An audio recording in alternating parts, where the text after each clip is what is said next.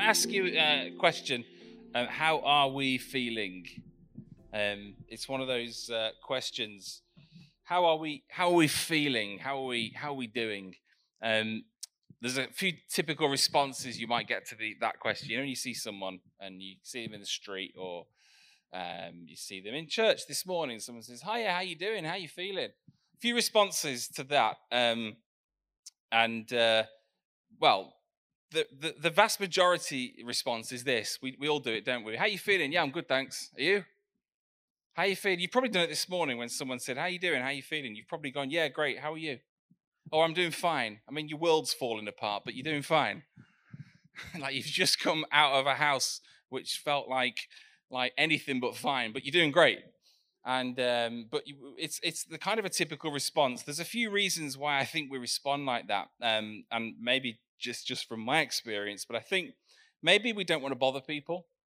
Maybe actually um, we uh, we just don't really want to bother with people. One of my um, kind of favorites is just to throw it straight back when I'm maybe I'm not feeling fine and I don't really want to be asked about it if I'm honest. But someone says, "How you feeling?"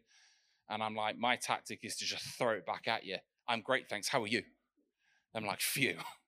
They're not thinking about me. It's now it's making it all about them. That's easier because if you stay long enough and ask me how I'm really feeling, I might break down or something. But um, so we we throw it back. Another one is maybe when we're asked how we're feeling, maybe we don't want to say how we're feeling because we feel um, ashamed of how we feel. Maybe if we maybe if we actually were honest with someone um, and and told them how we were feeling, we're just worried how that might go down we, we might think that people have got an expectation of what we should be like. So therefore, um, I'm just going to try and not share it. So maybe we're worried um, about that. Maybe when we're asked how we're feeling, um, we uh, it's too painful. So we just don't really want to talk about it because it's just it's not somewhere we want to go. We want to do something else with our day, not go there to explain how we feel. Uh, and so we might not want to do that. Or um, I think one of the reasons we, we maybe don't explain how we're feeling is because we don't know how we feel. Maybe we just don't know. Maybe we've never stopped long enough to actually think, how do I feel? What is going on? Why am I behaving like I'm behaving? Why am I lashing out like I'm lashing out? Or why am I what maybe we don't know how we feel. And um, what we want to talk about for the next few weeks is, and this coincides with, um, I was actually, I didn't realize this, I was told this morning that next week is um, Mental Health Awareness Week in the UK. And uh, what we want to talk about is not necessarily mental health as such, although that will come into it. We want to talk about this whole concept of our emotions. How are we feeling? How are we feeling? And I just want to show us from the Bible today, through the life of Jesus, that it's okay to be in touch with our emotions. It's okay to be in tune with how we feel. Um, and I wonder if we don't know how we feel enough because maybe we reject this part of our humanity. Our emotions, I don't know if you know this, but our emotions are a huge part of our humanity. And it says this in the book, in the story of God in the Bible, which is the book that we uh, we love and we treasure. It says in the Bible, in Genesis chapter 127, in the story of God, the verse come on the screen, it says this So God created mankind in his own image. In the image of God, he created the male and female. He created them, and God created us as human beings. And there's a book that I really want to recommend if you want to get uh, if you want to grow in your knowledge of kind of emotional health and uh, talking about our emotions, there's a, there's a, book that I read. I think it will come up on the next slide. Uh, this book recommendation. This book changed. No, no word of a lie. This book changed my life and Kate's life. We read it in 2013. So, uh, what's how many? My maths is rubbish. A few years ago, um, and it changed our lives. Uh, and it's called Emotionally Healthy church, and there are different variants, by a man called Pete Scazzero. And I would fully recommend you um, you get that book. It's super cheap on Kindle or Amazon or something like that. I was going to give some books away today. And I was going to give some free books away. And we all like freebies, don't we? But number one, I haven't got any money, so I can't afford it. And number two, I found in life that if someone gives me a free book, it goes on the shelf and I'll commit to reading it the day after tomorrow. Whereas if I actually invest and buy a book myself with my own hard earned cash, I tend to think I'm going to read that book because I've spent it, so I'm, I'm my money on it, so I might as well. But well worth, like the cost of two coffees in Costa, not like from the van down the road, but a couple of couple of coffees that book, seven or eight quid, maybe something like that. Emotionally healthy church. Um, anyway, he says this. A, the author Pete Scazzero says that as human beings, there are five parts to our humanity. Five parts to our humanity. So uh, we are physical beings. Everybody, do this. You did it. You, you're a physical being. We're a physical being. We're, we're, physical, and we understand that one. And uh, we are spiritual beings. So the spiritual, what's going on in our relationship with, for us, in, with God through Jesus by the power of the Holy Spirit. We are also emotional beings. So how do we feel? How do we, uh, and we're going to talk a little bit about that as we go on. We're also intellectual beings, some of us. Sorry, I couldn't resist that one. I couldn't resist that one. I'm sorry. I was just waiting to see if you were listening. And you all were. So we've all mastered that one. We're all super intelligent, super clever, and we're all intellectual beings, and we like to develop our mind, and we've got the ability to do that as well. And we're social beings. So, social beings is how we connect, how we make friends, how we do life. Isn't it amazing that God created us as human beings with all of these different aspects to our humanity? Our physical, our spiritual, our emotional, our intellectual, and our social. And, and, and to be honest with you, what I think happens as Christians, we can fall into the trap where we, we prioritize the spiritual aspect of our being and neglect some of the other side of our beings because we think that, well, that's spiritual. Surely, what God wants me to do is my body's important, but it's not that important. What God really wants me to do is have a quiet time and really seek Him and really pray and really fast and do the spiritual things and help the poor and turn up to church and, and read my Bible because that's really important. So, what we can do if we're not careful is we can neglect those other areas of our lives because we think the spiritual is really important. The spiritual is really important, but it's not more important. They're all important together. And so, what we can do is what I want to talk about is how do we grow this emotional and, and take care of this emotional aspect in our lives. We can overemphasize the spiritual and then neglect some of those other areas. We can neglect the importance of making good friends, the social being. We can neglect the mind because maybe we're worried that if we grow too much knowledge, then it's to we're to start questioning our faith. And we need to avoid the dangers of psychology. No, no, no, we don't. We need to pursue those things. Maybe we need to avoid the physical aspect because we don't want to worship our bodies. No, we, God's given us a body, I believe, to look after. And sometimes that's harder than others. I appreciate that. But we're, we're human beings with these aspects of our lives. There's a quote um, in, in a book uh, by uh, a book called The Cry of the Soul which I've not read the whole book, so I didn't recommend that one, but it might be a good one to buy as well, by a man called Dan Allender. And he says this He says, ignoring our emotions is turning our back on reality. Listening to our emotions, so listening to how we feel, ushers us into reality. And reality is where we meet God. Emotions are the language of the soul. They are the cry that gives the heart a voice.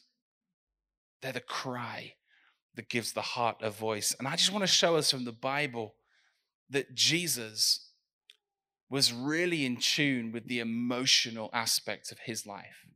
Really in tune with the emotional aspect of his life. There's some Bible we're going to go through. And it says this in the first one I want us to see is that Jesus shed tears. Jesus, in his humanity, shed tears. And it's really important that as Christians, we understand that Jesus is not just fully God, he was also fully human. So these emotions he experiences, he experiences like you and like me in his humanity. It says in Luke 19 41, and the context of this, I think it was a verse we probably read a few weeks ago. It's Palm Sunday, and Jesus is approaching Jerusalem. And it says this in Luke 19 41 As he approached Jerusalem and saw the city, he wept over it. We see a demonstration of Jesus. You can imagine some of the people with him, like, Jesus, stop getting so emotional. But Jesus is weeping over the city. So Jesus shows emotion. There's a, another time where Jesus is filled with joy. See, joy is a great emotion that we express. And Jesus is sending out the 72 to go on mission. It says in Luke 10 21, at that time, Jesus, full of joy through the Holy Spirit, said, I praise you, Father, Lord of heaven and earth, because you have hidden these things from the wise and learned and revealed them to little children. So, Jesus, again, there's an emotion there. He is full of joy. There's another one I want to show us in the Garden of Gethsemane. Again, going slightly back to the Easter story, Jesus experiences the emotion of sorrow and just a troubled heart, anguish that is so bad that he sweat blood. It says this in Matthew 26, 37 to 38. He took Peter and the two sons of Zebedee along with him, and he began to be sorrowful and troubled. See, when we feel sorrow and we feel trouble, we can take comfort in the fact that Jesus, in his humanity, he knows what it is to be sorrowful and troubled. And yet he didn't shy away from this, he embraced these emotions. It says he was sorrowful and troubled. Then he said to them, My soul is overwhelmed with sorrow to the point of death. You see, Jesus then is not even afraid to just experience it. In community, he's saying exactly how he feels. It would have been easy for Jesus at that point to say, I'm fine. This, Peter and the two sons of James and John, they're with him. Jesus, what's going on? No, I'm fine. Jesus, what's going on? No, I'm doing good. Don't worry, boys, I've got this all under control. But Jesus, you don't know, he says, My soul. He says, Listen, boys, my soul is overwhelmed with sorrow to the point of death. I don't know about you, that sounds like a lot of sorrow to the point of death. He's overwhelmed with it. We can skip over the emotion because we want to get to the theology and the victory, but Jesus doesn't skip over the emotion and the feelings. He hangs in the moment. And in that moment, he says, Boys, this is how I'm feeling. I'm overwhelmed with sorrow to the point of death. Jesus got angry. How do we feel about that? Jesus got angry. It says in Mark 3 5. Another time, Jesus went into the synagogue, and a man with a shriveled hand was there. Some of them were looking for a reason to accuse Jesus, so they watched him closely to see if he would heal him on the Sabbath, because that was a big no no. On the Sabbath, you don't heal, you don't do work. Even if someone like needs healing, you don't do that because it's against the law. Like, mind blown. Jesus said to the man with the shriveled hand, Stand up in front of everyone. Then Jesus asked them, Which is lawful on the Sabbath, to do good or to do evil, to save life or to kill? but they remained silent. See, in their silence, they were implicit because what they meant was, don't you dare do anything that breaks the law, Jesus. Even if it means this man is healed, don't do it. He looked round at them in anger. He looked round at them in anger and deeply distressed at their stubborn hearts. Jesus is like, I'm going to show them in my anger. I'll show them a flipping miracle on the Sabbath as well. Watch this. He didn't quite say that, but that's me fleshing it out a bit. He says, Stretch out your hand. He stretched it out, and his hand was completely restored. Then the Pharisees went out and began to plot with the Herodians how they might kill Jesus. See, Jesus turns up, does a miracle. The religious people want to say, that's wrong. That shouldn't have happened. Let's kill him. It doesn't fit in with our context for life. And Jesus is like, no. I got, I, he's angry in that moment. He's deeply distressed. So next time you get angry, turn it into a miracle. Turn that anger into a prayer turn that anger into something beautiful by the help of the Holy Spirit. Jesus shows compassion.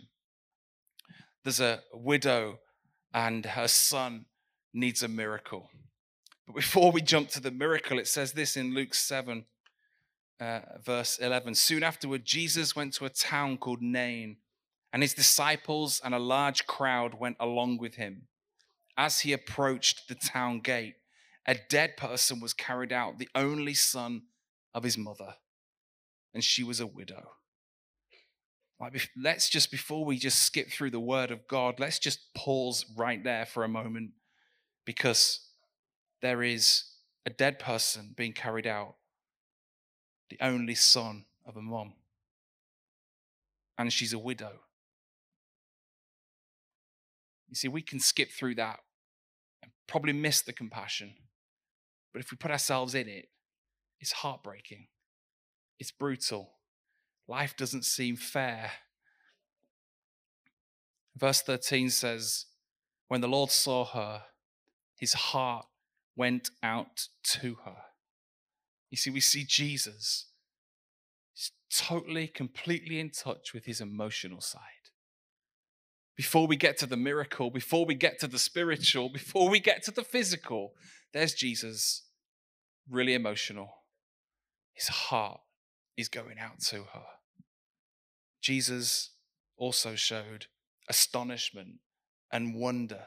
Can you believe Jesus still got surprised? There's a centurion, again in Luke chapter 7. And this Roman centurion says to Jesus, Say the word, and my servant will be healed. And this is what it says. When Jesus heard this, he was amazed at him. And turning to the crowd following him, he said, I tell you, I have not found such great faith, even in Israel. Jesus is astonished at the faith. Again, we, we, we see the story, we see the outcome, we see the healing, we see the physical. Let's not skip the emotional aspect of Jesus, like, wow, surprised, astonished. And Jesus felt loneliness and isolation. Jesus knows what it's like to feel loneliness and isolation. On the cross, Matthew 27 46, about three in the afternoon, Jesus cries out in a loud voice. I'll try my best. Eli, Eli, lema sabachthani, which means, My God, my God, why have you forsaken me? Why have you forgotten me? Why am I all alone? Why am I abandoned? Why am I hanging here and everyone has left me? See, before we get to the resurrection, let's not skip the emotional Jesus who was there in that moment.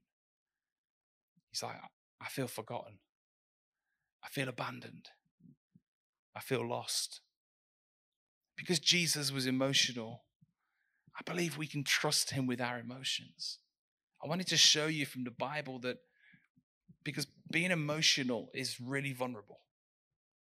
It's probably the most vulnerable aspect of our humanity out of our physical, intellectual, social, spiritual. Emotional is the it's the really vulnerable one because we've got to share our emotions in a safe place, yeah? We can't just share our emotions with everybody all the time, say what we want, when we want, where we want. That's what children do. And God's not calling us to be children in that sense. He's calling us to be spiritually mature, emotionally mature. And the road to that is just being aware that we, first of all, have emotions. Secondly, it's okay to find out what those emotions are. And thirdly, to give those emotions to God and to work them through in a safe place and in community. And so, because Jesus was emotional, I want to encourage us as we just explore how are we feeling over the next few weeks, just to begin to ask God to help us. I appreciate for some people, this is like, you're not looking forward to this because it means you might have to start digging some stuff up. And I don't believe that's the heart of it. And I don't even believe God wants you to dig things up. What He wants us to do is root things out and come to a place of freedom in Him. But as we just commit to this, let's just ask God. Let's ask ourselves, how are we feeling? And then with those feelings, like I've said, we can do something with them. We can share them in a safe place, share them with a friend, a spouse, a partner, a small connect group. But I also just want to encourage you to, at times, share those emotions with God. Let me ask you a quick question as I wrap up. When was the last time you were brutally honest with God? Like, brutally honest. I discovered some time ago that most of the praying that I'd ever prayed, most of the prayers I'd ever prayed, most of my spiritual journey, my life with God, was telling God what I thought God wanted to hear. So my prayers would sound, sometimes they'd sound brilliant. My prayers would sound really holy. My prayers would be like prayers that if any of you guys heard them, you'd be like, wow, what a pastor. You'd be like, what a husband. What a dad. I want to be like him. And then I realized I was kind of hitting a wall in my spiritual life because I wasn't being honest with God about how I really felt. So I changed my prayers and began to talk to God and tell him what I really felt. And if you'd have heard those prayers, you'd have had me out that door and got a new pastor in who's way holier than me. Because some of those prayers were raw, they were real, they were honest, but they sounded like some of the prayers in the Bible. For example, in Psalm chapter 10, verse 1, when the psalmist said, Lord, why are you standing far off? Why are you hiding yourself from me? It doesn't sound like a very spiritual prayer, but it's in the Bible. It's the psalmist saying, God, I just feel forgotten. I don't feel like you're anywhere near. And so, as we bring our emotions into our spiritual life, our emotions into our prayers, we can start to pray prayers like God, why do I hate myself today?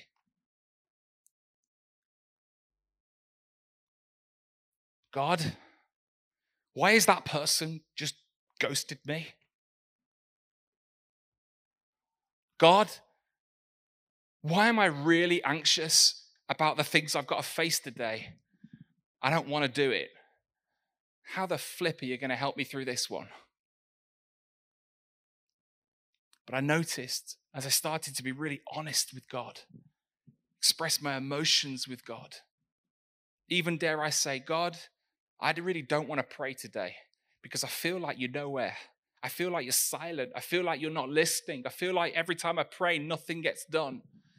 But I'm praying, I'm communicating with God, bringing our emotion, just like Jesus brought his emotion into his spiritual life, into his Christian life. So we're going to explore together what it means to ask that question how are we feeling? So we can ask ourselves, tell God exactly how you feel. And uh, buy the book, Emotionally Healthy Church. It's brilliant. It'll change your life. Is that okay? I wonder if we'll just stand together and we're going to worship God.